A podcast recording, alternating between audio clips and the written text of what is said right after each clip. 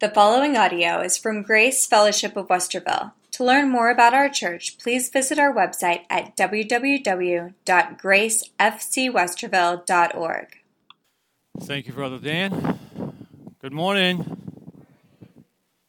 That was a lively one, finally.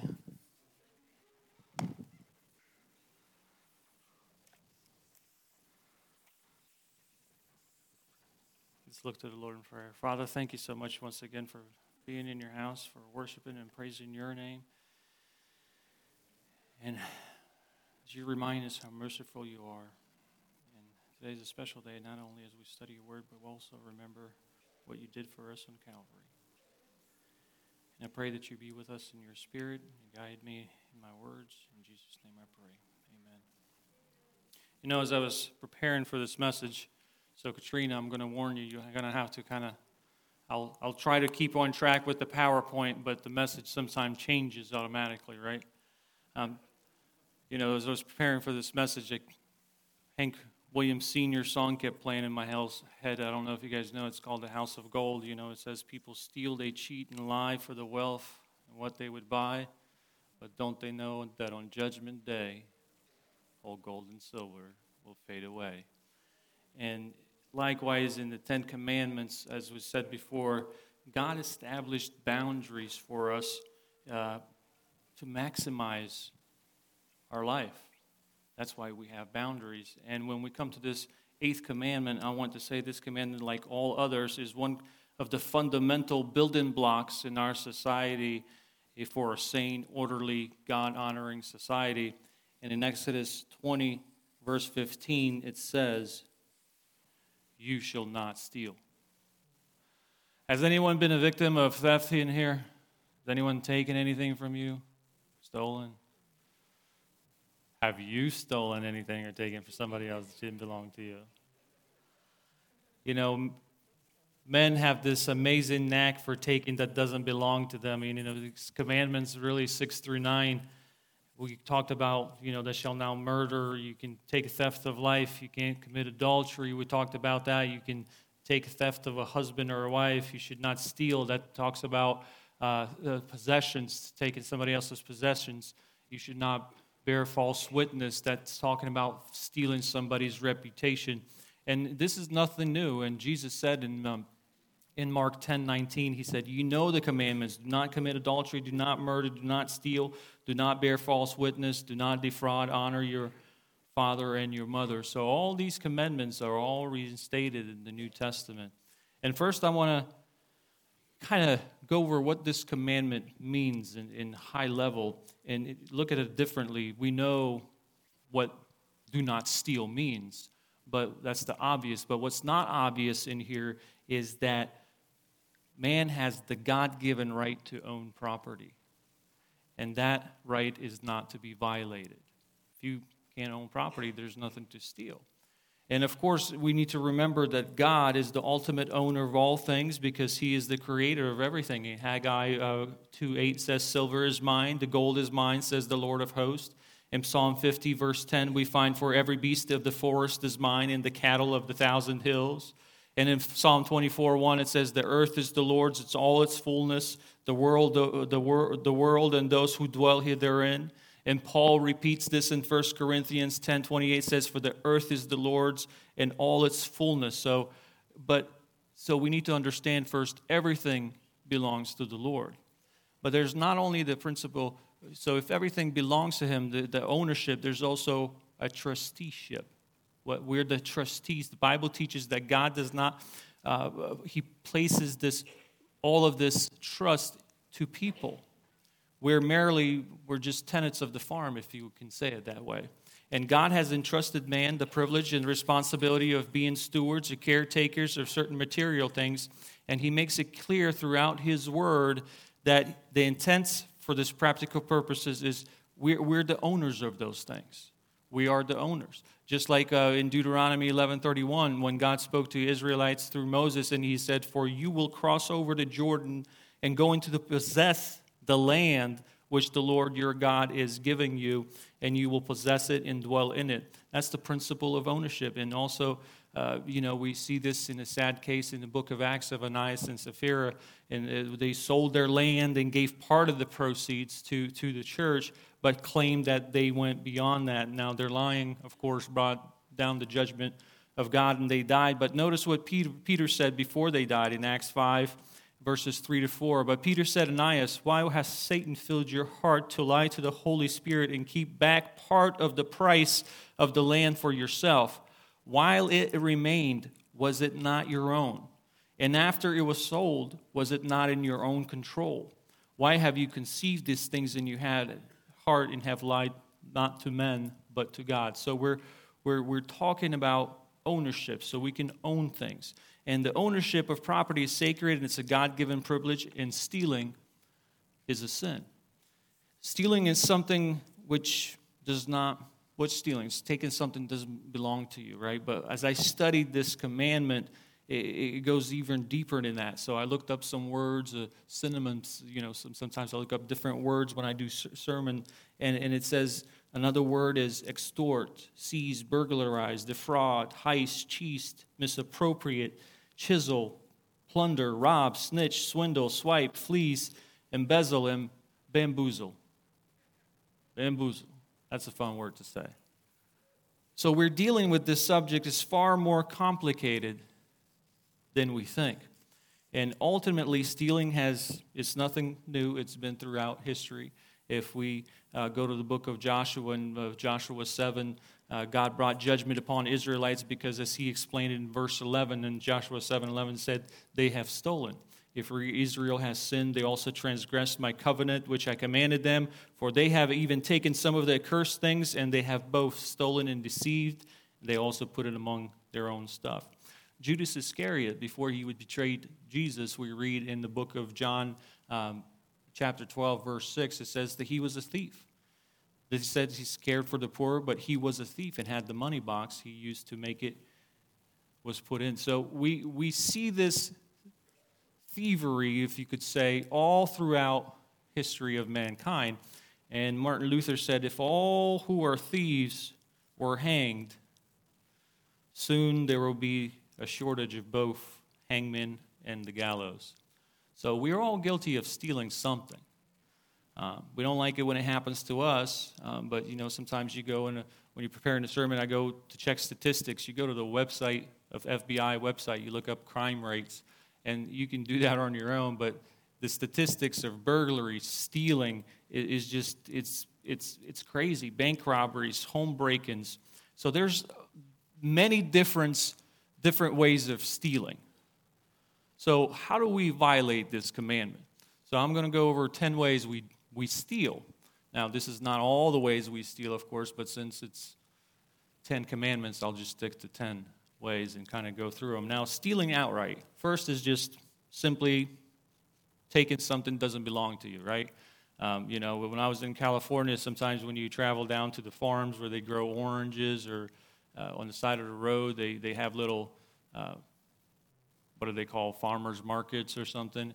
And I remember we pulled over and you know we're walking around and there's this kid's just taking all the grapes and he's just stuffing his mouth with the grapes and the, the, the sales guy standing there is kind of just looking at me and i'm like he's not mine man you know and then here comes his mother. She comes his mother and says oh honey you shouldn't put all those grapes all in your mouth all at once. And they just kind of walk away. You know when we steal we don't we don't think of those things as stealing but really when you study the scripture you're stealing. Uh, so stealing something outright robbing them burglarizing you saying what's yours is mine and i'll get it if i possibly can. So another way is not paying your taxes right not paying your taxes tax season is upon us and uh, stealing is whenever it's from an individual or the government. Often people try to rationalize the way they're guilt, right? They'll say, well, they tax, tax me so heavily or they're going to misuse it and all that kind of stuff. Well, everybody pays for their mistakes, and we understand Congress just does it for our, with our money. But two wrongs don't make a right. Now, I want to make clear where I stand on this tax avoidance and tax evasion are two different things.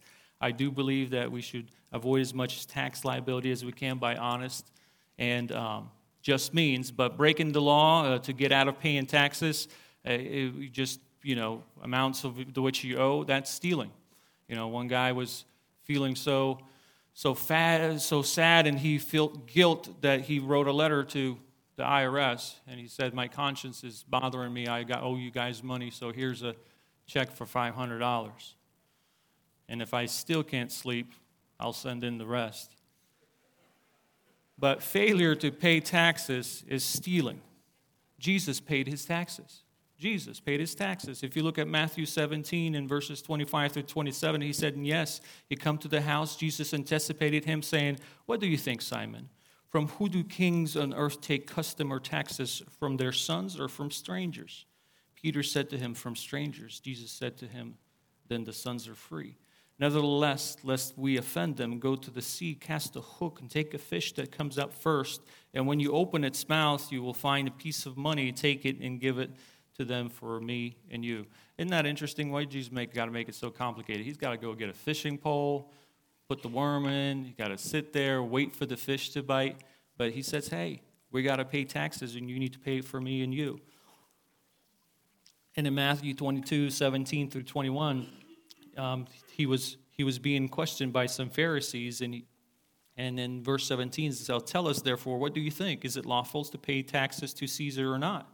But the Jews perceived their wickedness and said, what do you te- Why do you test me, you hypocrites? Show me the tax money. So they brought him a denarius. And he said to them, Whose image and inscription is this? They said, Caesar's. And he said, Render therefore to Caesar the things that are Caesar's, and to God the things that are God. And Paul reminds us of the same thing um, you know, in Romans 13, 7, render therefore all their due, taxes to whom taxes are due, customs to her customs, fear to fear, and honor to honor. So we are to pay our income taxes, folks. It's a form of stealing if we do not pay our income taxes. Another way we steal is false advertisement. Dishonest advertisement, you know, taking people's money under false pretenses and sometimes happens this happens between individuals. In Hosea 7 1, it says, When, when I healed Israel, the iniquity of Ephraim was uncovered, and the wickedness of Samaria, for they have committed fraud. The thieves come in, and band of robbers take spoil.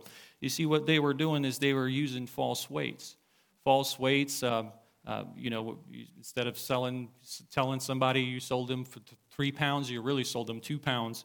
If you look at Amos 8 5, it says, When when will the new moon be passed, that we may sell grain, and the Sabbath, that we may trade wheat, making the ephah small and the shekel large, falsifying the scales by deceit? That ephah is a is a in their language is a small weight that they use, and by making their weights lighter, they made their bank accounts heavier. And you know, in Hosea 12, 7, it says, A cunning Canaanite, deceitful scales are in his hand, he loves to oppress. And being from a country from Uzbekistan, you know, when we go to the market, we didn't have grocery stores like this. If you want to buy vegetables or uh, tomatoes or anything like that, there, there's a big farmer's market. Imagine the farmer's market, but a large scale. And a lot of people go there and, and buy things. And I remember when we were little kids, my dad would have to watch their weights because, you know, they'll, they'll put in two pounds and say that it's three pounds because they're, you know, holding their hand down on the scale at the same time. So you got to you got to watch them. So th- this is one of the ways we uh, deceive people. And another way is taking advantage of people. We just take advantage of people. Um, we steal because the buyer is ignorant of what they have. You know, if you look at Proverbs, and this is what I mean by that, in Proverbs 20, 14, it says, It is good for nothing, cries the buyer, but when he gone away, then he boasts. Uh, getting a legitimate bargain is one thing. But taking unfair advantage is quite another. It amounts to stealing. Sometimes you get a good deal because the person that's selling you to you doesn't understand the full value of what they have. And we take advantage of those. And I was watching a video, actually, I didn't know these kind of shoes existed, but there's apparently Nike has some shoes that are worth like $35,000 called some moon shoes. And what this old gentleman was doing, they were doing a prank, a video and they were going to Foot Locker on these stores, and he was pretending that he didn't know what these was, were, and uh, he didn't have a receipt, and he wanted to see if he can get store credit. And, and you know, everybody, for the most part, were honest with him and told him, pack up your shoes and leave before somebody realizes what you have. But there was one particular gentleman that he said, hey, you know, you don't have a receipt, you don't have anything, I'll give you $250 for it. That's taking advantage of people because he thinks he doesn't know what the value of he has. And another way we do it is we take advantage of uh, the, the way Jesus described is take advantage of the widows. In those days, in the Bible days, if the husband worked in the fields, in our words, they paid the bills, they took care of those things. And when they passed away, sometimes the Pharisees even took advantage of them. If you look at Matthew 23 14, it says, Woe to you, scribes and Pharisees, hypocrites, for you devour widows' houses and for pretenses make long prayers, therefore you receive greater con- condemnation. So, you know, we are not to take advantage. You are to be honest. In 1 Thessalonians, uh, Paul writes that no one should take advantage and defraud, defraud his brother in this manner because the Lord is the avenger of all such as we also forewarned and testified. And again, as we discussed in the last sermon, we need to remember some people may not know, some people may not see, but God Almighty sees everything. Another way that I see that people take advantage is stealing from their parents. Have anyone, they were little, steal anything from their parents, from their purse? Yeah, you have. Come on. Yeah, you have. But that has not changed. Sometimes people take advantage of their elderly um, parents as well. And, you know, they, they, they work on their sympathies and stuff. I remember when I was uh, working in collections, and I was very good debt collector. Yeah. Uh, but one, one case kind of changed my mind on how I collected money. And it was this old lady. I called her up, and, you know, she, she was being honest, but she was just kind of saying don't have any money to pay. And she gave me a story that her son has been taking advantage of her, and she didn't know that she's taking money, so I just thought it was a sob story. But then, you know, I hung up on her. But then she called me back and said, you know what? I can't believe my son is doing this, and I'm going to take, I'm just going to have to take, split my heart medication. So I couldn't do that. So, and then looking in the case a little further, I understood that her son was taking advantage of her, stealing from her, and she could not pay the bills because he had a drug problem. So, where some of the people steal from their parents, taking care, uh, taking advantage of the elderly, and there's lots of, lots of, lots of fraud going on there that takes advantage of the elderly. And another way is if you're an employer or you hire somebody to do some yard work, not paying adequate wages. Some employers steal from their employees by not paying them what they're worth. In Colossians 4:1 says, Masters, give you bound service what is just and fair, knowing that you also have the master in heaven. So that implies also domestic work in your house. When you're hiring somebody, do you pay them what's just and equal? If you were in their place, would you expect to get paid that amount for doing that work? In James 5 4, it says, Indeed, the wages of the laborers who mowed your fields and kept you back by fraud cry out, and cry out, the reapers have reached the years of the Lord Sabaoth. So that's one side. But the other side is not giving the employee, the employer his due. So the employees steal from the employer. Now, you maybe you're taking paper clips home. I don't know. But if you don't work a full eight hours, if you come in, you're lazy and so forth, you're stealing from your employer. You, you know, that's what you agreed to, and that's what you need to give your employer the full eight hours that you're supposed to. And I heard about a man who applied for a job and he asked his prospective employers what he was uh, going to get paid. And he they said, Well, we'll pay you what you're worth. And he said, No, no, no, no. I just, just quit my other job making more than that. So a lot of employees are out there are making more than they're worth. So if you agree to work for a certain wage, you need to honor, bound, and give your best at that job. Because in Colossians 3.22, we find this same warning, to, but bound servants, obey in all things your masters according to the flesh, not in your eye service as man pleasers, but in sincerity of the heart, fearing God. So So there's two ways. If you say my employer is not taking care of me or so forth, are you taking care of your employer? Another way is not paying your debts, right? In this world, we have the haves, the haves nots, but there's a third group that have not paid for what they have. Part of the problem with debt is that we are confused. We're, we confuse the needs and the wants. And, and I would say yesterday's luxuries are today's necessities, right? I gotta have Disney Plus. No, you don't. And some folks borrow money and never pay it back, and that's stealing. In Romans 13, 8, Paul writes, Owe one anything except to love one another, for he who loves another has fulfilled the law. The idea is owe no one anything except for love, because debt of love is never closed, but all other debts need to be paid in full. And purposely not paying your bills is theft. Now, I'm not talking about when you tight or you lose a job, you need to contact your creditors and work something out with them and so forth. But, uh, you know, banks call them personal loans because if you don't pay them, they're going to get personal. They don't go on, so you need to beat them in. But never paying those debts is, is stealing, plain and simple. It's stealing. And if, when you refuse to pay your bills, you transgress on this uh, commandment. Now, the next two items I want to focus on, I want to say they're more spiritual or religious in nature. Um, I want to tell you one of the most heinous, horrible, wicked sins of stealing is the theft of someone's faith. It's the theft of someone's faith. Let me show you a verse in Scripture. Jeremiah 23 29. Is not my word like a fire, says the Lord, and like a hammer that breaks the rock in pieces? That's God's word. Hammer, fire. And I will say this I have preached God's word and I've seen God's word burn like a fire. I've seen God's work like a hammer, it just keeps pounding away, pounding away, pounding away at hearts of people until that hard rock is cracks and open and becomes soft.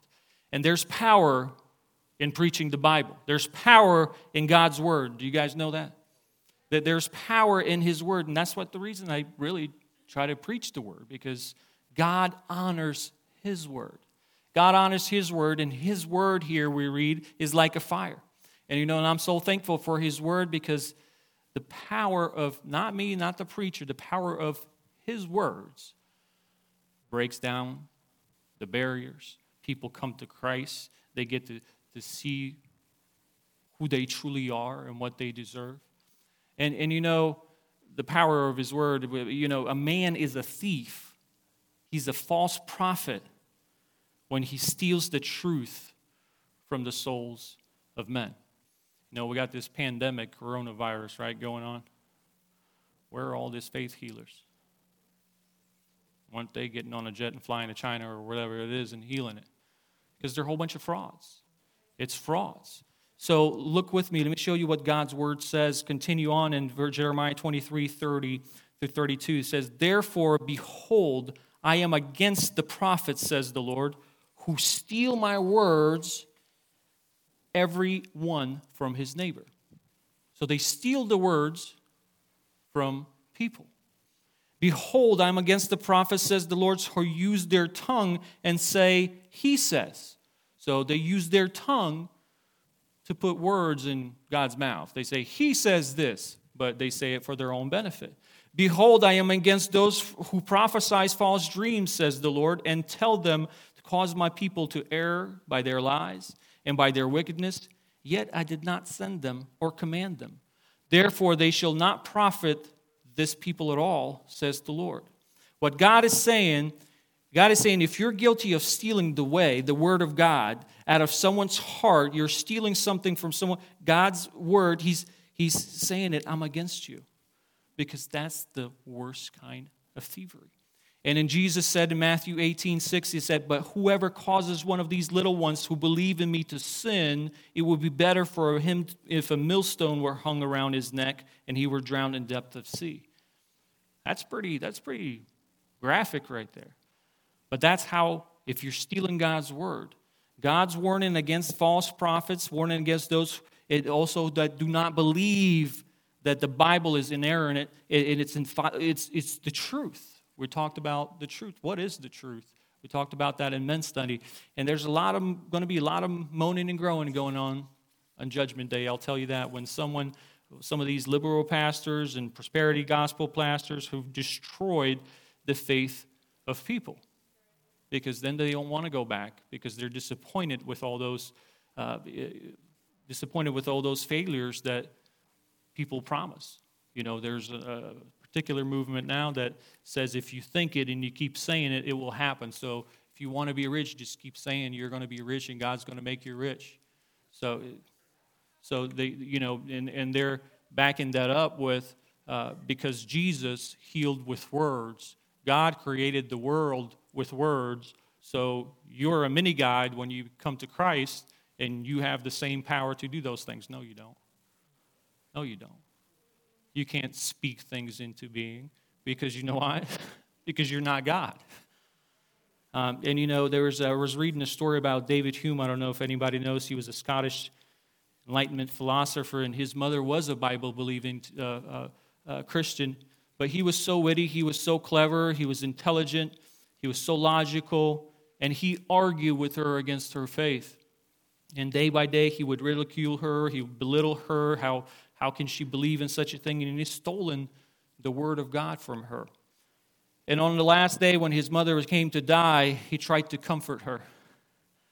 Can you imagine an atheist comfort somebody at, at, at their death? And he said, Mother, hold on. She looked at him and said, There's nothing to hold on to. You destroyed my faith. And that's what God says who steals my words, every one of them from his neighbor. And now, this last one is let me ask you a question Has anyone here robbed God? Has anyone here robbed God? Look first in Corinthians, Corinthians 6 19 through 20. It says this Or do you not know that your body is a temple, Holy Spirit, who is in you, whom you have from God. You are not your own, for you were bought with a price, therefore glorify God in your body and your spirit, which is God's. Sometimes we hear people say, I'm my own man, right? I say that sometimes until my wife busts me upside the head. But you see, we don't, we belong to God. We be, you're bought with a price. And now, suppose I take something that belongs to you, I abuse it, I misuse it, I run it down, waste it. I become a thief. Well, if you take your life, your soul, your, your spirit that belongs to God, and you misuse it, abuse it, or do whatever, you robbed God. You robbed God. You belong to the Lord. You were bought in agony in the blood of the cross with the red, royal blood of Christ. You were bought. You're not your own. In 1 Peter 1:18 it says this, knowing that you were not redeemed with corruptible things like silver or gold from your aimless conduct received by tradition from your fathers, but with the precious blood of Christ of lamb without blemish, without spot. Have you surrendered everything to Jesus Christ in your life? Have you given him your life? If you haven't, you're breaking this commandment. There's another way you can steal from God, not withholding yourself, but withholding your stewardship. Now, before I go get into this, I want to make one thing clear. If you cannot give, God understands. If you can give and you won't give, God knows. And I'm going to talk about tithing a little bit because a tither's problem is seldom money. It's seldom money. Some people pay tithes to their, to their waitress, but they tip God. You know, in Malachi 3 8, it says this Will a man rob God? Yet you have robbed me. But they say, but you say, In what way have we robbed you? In tithes and offerings. That's God's answer. You rob me in tithes and offerings. There's another way to steal from God is withholding your stewardship one's tithes. Now, a lot of people protest and uh, you know who don't want to tithe, and they say, "Well, tithing's taught in the Old Testament. We're in the New Testament. Tithing, tithing was a Jewish thing under the law. But let me, if you really study it, tithing came before the law.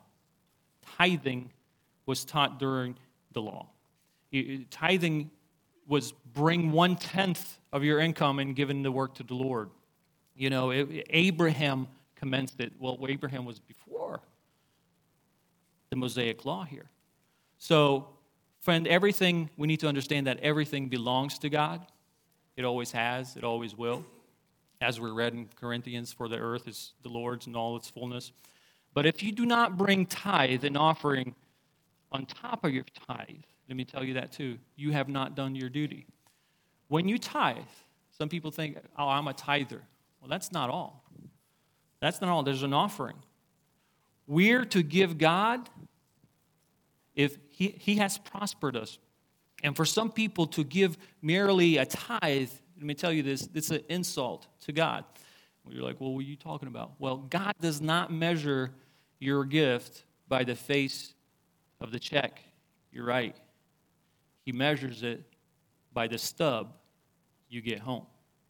And what I mean by that, let me show you in Luke 21, first four verses, said, first four verses says this, and he looked up and saw the rich putting their gifts into the treasury. So there's the rich people who are prospered, putting their gifts into the treasury. And he also saw a certain poor widow putting in two mites. Well, if you compare two mites to the treasury they're putting in, you say, well, they're given more. But he goes on and says, So he said, Truly I say to you, this poor widow has put in more than all. For all these, out of their abundance, have put in offerings for God, but she, out of her poverty, put in all the livelihood that she had. Do you see what I'm saying? God is not looking at the amount of check. He's looking at what you have at home that you're bringing in. She brought everything that she had because we fail to give God fully what He's done because we don't understand He's the one that gives us the strength, the power to prosper. If you look at Deuteronomy 8:18, and you shall remember the Lord your God, for it is He who gives you the power to get wealth, that He may establish His covenant which He swore to your fathers as it is this day. So tithe is not God's way to raise money. Also understand that He owns everything, and God's tithe is the way to bless you and to teach you to trust him. So if you look at Malachi 3:10 it says, "Bring all the tithes into the storehouse that there may be food in my house and try me now on this." He says, "Trust me," says the Lord of hosts. And if you will not open your, for you the windows of heaven and pour out you such blessings that there will not be room enough to receive it. God says, Trust me. Bring it. I will bless you. So we need to trust God. And you know, I was reading the story, and one professed Christian spoke to his pastor, and pastor was kind of, you know, thinking maybe this man wasn't saved. So he started asking him this question. He said, "So, son, have you been baptized?" He said, "No, I haven't been baptized." He's like, "But you're a Christian." He said, "Yes." He said, "Why not?" Well, he said, "Well, the thief on the cross wasn't baptized." He said, "Okay." Well, are you a church member? He said, "No, I'm not a church member." He said, "Why not?" Well, thief on the cross, when he was dying, he was not a church member. He said, Okay, but do you give any money to support the work of the gospel? He said, No. I don't give any money to support the work of the gospel. He said, Why not? The dying thief didn't give his money. All he did was believe. And the pastor looked at him and said, There's one difference between you and that thief. And he said, What is it? He said, He was a dying thief. You're a living thief. And when it comes to giving, people stop at nothing. Some people stop at nothing. And let me tell you that tithing sometimes uh, just part of your service. Uh, on the other hand, don't think that just because you tithe, you're good with God. Okay, I'm not a prosperity gospel preacher, but I will tell you what the scripture says, and you are to bring God's tithe into the God's house on God's day to do God's work. And, you know, but we have people that put zero in the church offering and then complain about the church scold. And many people think, I don't know where this comes from. Well, maybe I do, but I don't want to get into it. But many people think now these days that the church, all they want is your money. It's strange how big the dollar looks, right, when it goes to the church, but not when it goes to the grocery store. It's strange. All they want is our money. But let me explain it this way. When you go to the mall, do you say, all this mall wants is my money? No, because you need that clothes. When you go to the grocery store to buy groceries, do you say, Kroger, all they want is my money? I say that to Costco, you know. I feel broke every time I leave Costco. All they want is my money. Why? Because that's not the issue. We don't say those things. Why? The issue you need food. Grocery has grocery store has the food. Uh, you go to the mall, you need clothes. They, they got the clothes. In other words, these aren't just places that just want money, but they indeed providing you something with something you absolutely need, right? And folks, we need God. We need solid Bible teaching and preaching churches. We need spiritual light. We need training for our children. We need to know God's ways. And if you go to a grocery store for physical food, then you ought to be willing to come God's house to get spiritual food and not whine. And the question is not, does the church want my money? I'll say it this way the question should be, does the church serve good food? Does the church serve good food? And God's, uh, understand this too, tithing is not God's way to raise money. He, he doesn't need your money.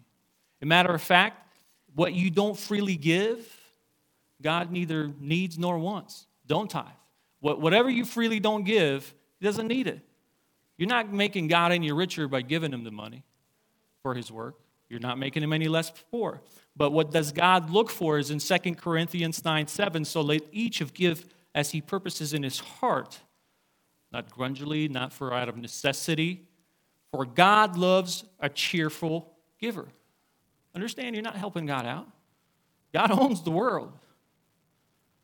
And so many say in ministry, sometimes I talk to people, I ask them, what, what do you else you do for church or whatever? Oh, I'm a tither. You know, this, this church operates because I donate so much money. But stewardship is not about paying dues. I wish it was. It would be a lot easier than you can just pay it as a monthly bill and you're good, right? But that's not what the Word of God teaches. Jesus said in Matthew 23 23, Woe to you, scribes and Pharisees, hypocrites, for you pay a tithe of mint, anise, and cumin, and have neglected the weightier matters of the law justice, mercy, faith. You ought to have, you ought to have done without leaving others undone. So he's saying you, you, got, you got to have both. You can't just have one. So, how do we keep this commandment? How do we keep this commandment? Number one is before you do anything, and this applies not just to this commandment, it's to other things in your life. If you have sin in your life, if you, if you need help, number one thing you need to check are you right with God? Are you saved? Receive the gift of salvation. Look at Acts 20 21. It says, testifying to the Jews and also the Greeks repentance toward God and faith toward the Lord Jesus Christ. And when Peter was preaching in Acts 2:38, the Peter they said, "What should we do to be saved?" He said, "Them let repent and let every one of you baptized in the name of Jesus Christ remission of sins, and you will receive the gift of the Holy Spirit." Even in your past, if you had a pattern of thievery or whatever, God will cleanse your heart. You need to get right with God. And in 20, uh, Luke 23 43, it says, Jesus said to him, Surely I say to you, today you will be with me in paradise. The reason I read that is Jesus was killed between two thieves, right? So if you have sin in your life, if you don't want to be a thief, what's the first thing you got to do is get right with God. And we see it on Calvary. One of the thieves got right with God and Jesus said, You will be with me in paradise. The other one didn't. So, number one, get right with God. Now, if you are right with God, but you're backsliding, in 1 John 1 9, it says, If we confess our sins, He is faithful, He'll forgive us, He'll cleanse us. Number three, if you made a violation of this commandment and you stole something, this is one of those commandments where you can make up for it make restitution whenever possible and appropriate. That's the normal response. If you've stolen something, bring it back. And we read about this in Luke 19, verses 8 through 9. Uh, Zacchaeus uh, received Jesus joyfully into his heart. And when he was right with God, he got that part right. What did he do? Then Zacchaeus stood and said, The Lord, look, Lord, I give half of my goods to the poor, and then if I've taken anything from anyone in false accusation, I restore fourfold. And Jesus said to him, Today salvation has come to this house because he also is a son of Abraham. When Zacchaeus made right with God, he was converted. You see, true conversion makes an honest man. He became honest, and he said, Anybody I offend, I am going to make restitution. I'm going to give half to the poor, because he was a tax collector. You know he was defrauding them. And he said, the other ones, I'm going to give fourfold. So, you know, I was reading the story, and it said about a new convert read the story, and he stole from his neighbor, and he decided to make restitution. He went to his neighbor, and he said, I stole a rope from you, so I'm going to give you this rope back. But the man kind of turned away and walked away from him. So he goes and says, Pastor, I tried to make restitution, and he wouldn't just talk to me or anything like that. What, what should I do? I, you know, was motivated by this story. I was trying to make restitution and make amends. He said, Son, was there anything attached to the rope? He said, Yeah, he's price calf, but we got to make proper restitutions. Not just apologies, but if he's stolen something, take it back and give it back on top of that. And folks, we need to follow biblical principle biblical principles. Why do we steal? Some people don't work. You know, in Ephesians 4:28 says, "Let him who stole steal no longer, but rather let him labor." Work. Get to work. Work is honorable. It's therapeutic. Don't just sit around. Now, if a person is disabled or simply unable to find work, that's one thing. But if you're able to work, you need to be working. And the way to prevent theft is another important factor is in the second Second part of the verse says, working with his hands what is good. So it's honorable, you need to work. But why? That he may have something to give him who has a need. So not only we work to for ourselves, but also if somebody has a need. That way you're able to help them. So the opposite of stealing is not not stealing. The, possible, the opposite of stealing is giving. And uh, giving people in need builds spiritual, it builds spiritual strength in you. And that's why in Acts 20 35 it says it's more blessed to give than to receive. And we also need to be content. Be content what you have. I'm not saying that you shouldn't work or be ambitious or, uh, you know, for, for future what you want to work for. Those things are fine, but we are to be content with our present situation for the time being. In uh, 1 Timothy 6 6, it says this Now the godliness is contentment is great gain. For brought nothing into this world, and certain we can carry nothing out, and having food and clothing, these shall, with these we shall be content. That's all you really need. Anything else is extra. So we need to learn how to be content. You know, sometimes we don't realize what we have until we lose it, right? And there was a, I was reading a story about dumb criminals, and and a man robbed a bank stole $6,000, got away with it, but then the police arrested him. He was thrown in jail, and they uh, sent his gun out to the lab that he used to rob the bank.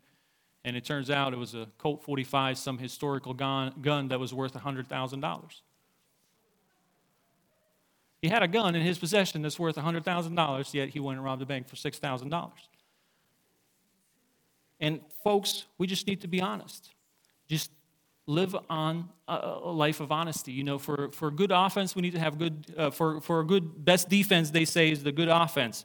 And in Romans 12, 17 says, repay no one evil for evil. Have regard for good things in sight of all men. We need to make a decision in all our dealings, in all our situations, we're going to be honest. Bend back over backwards, just be honest. Don't try to rip anybody off. There was a respected pastor, and I shared this with the men in the Bible study. And, you know, sometimes young people go to him and they, he was uh, what we consider in worldliness successful, but we know it's God that does the work. But, you know, all young people, young pastors were asking for advice for ministry and so forth. And sometimes it takes a lot of time, and then you're like, man, I don't have time to talk to him. So I had a time to talk to him, and I said, Can you do me a favor? Can you summarize ministry or your success or success for ministry in one word? He kind of laughed, said, You'll be all right.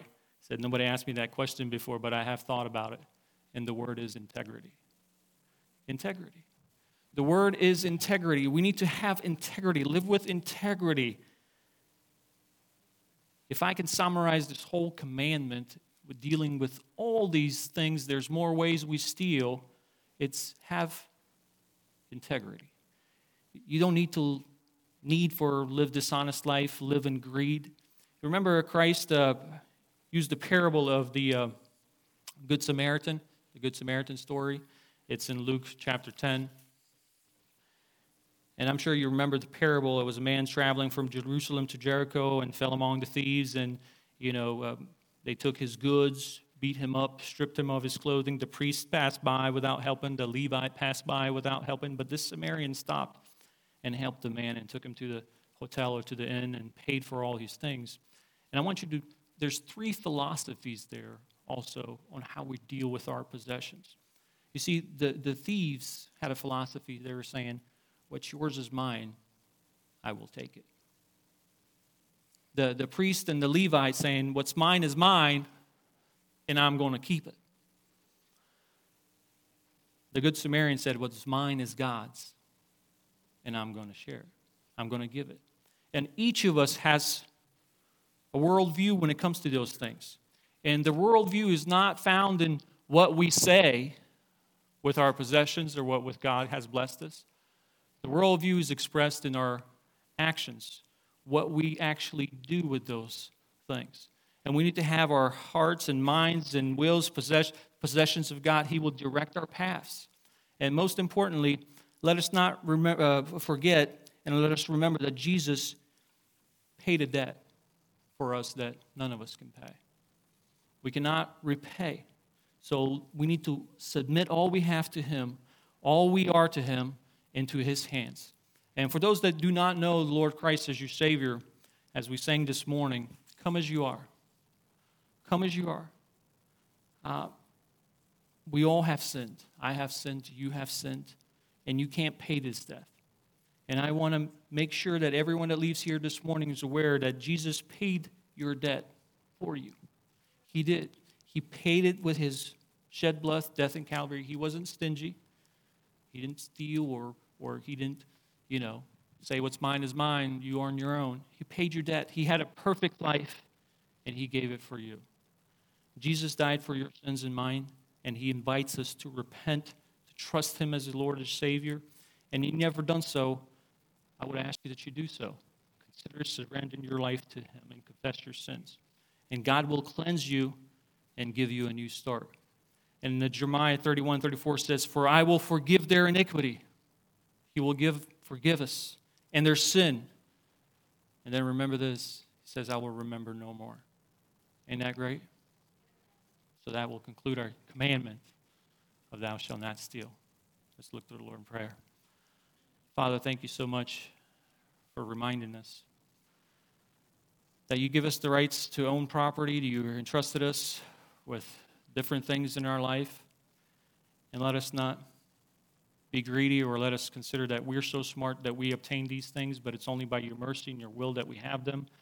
And let us use them properly so it may praise your name and bring good to your kingdom.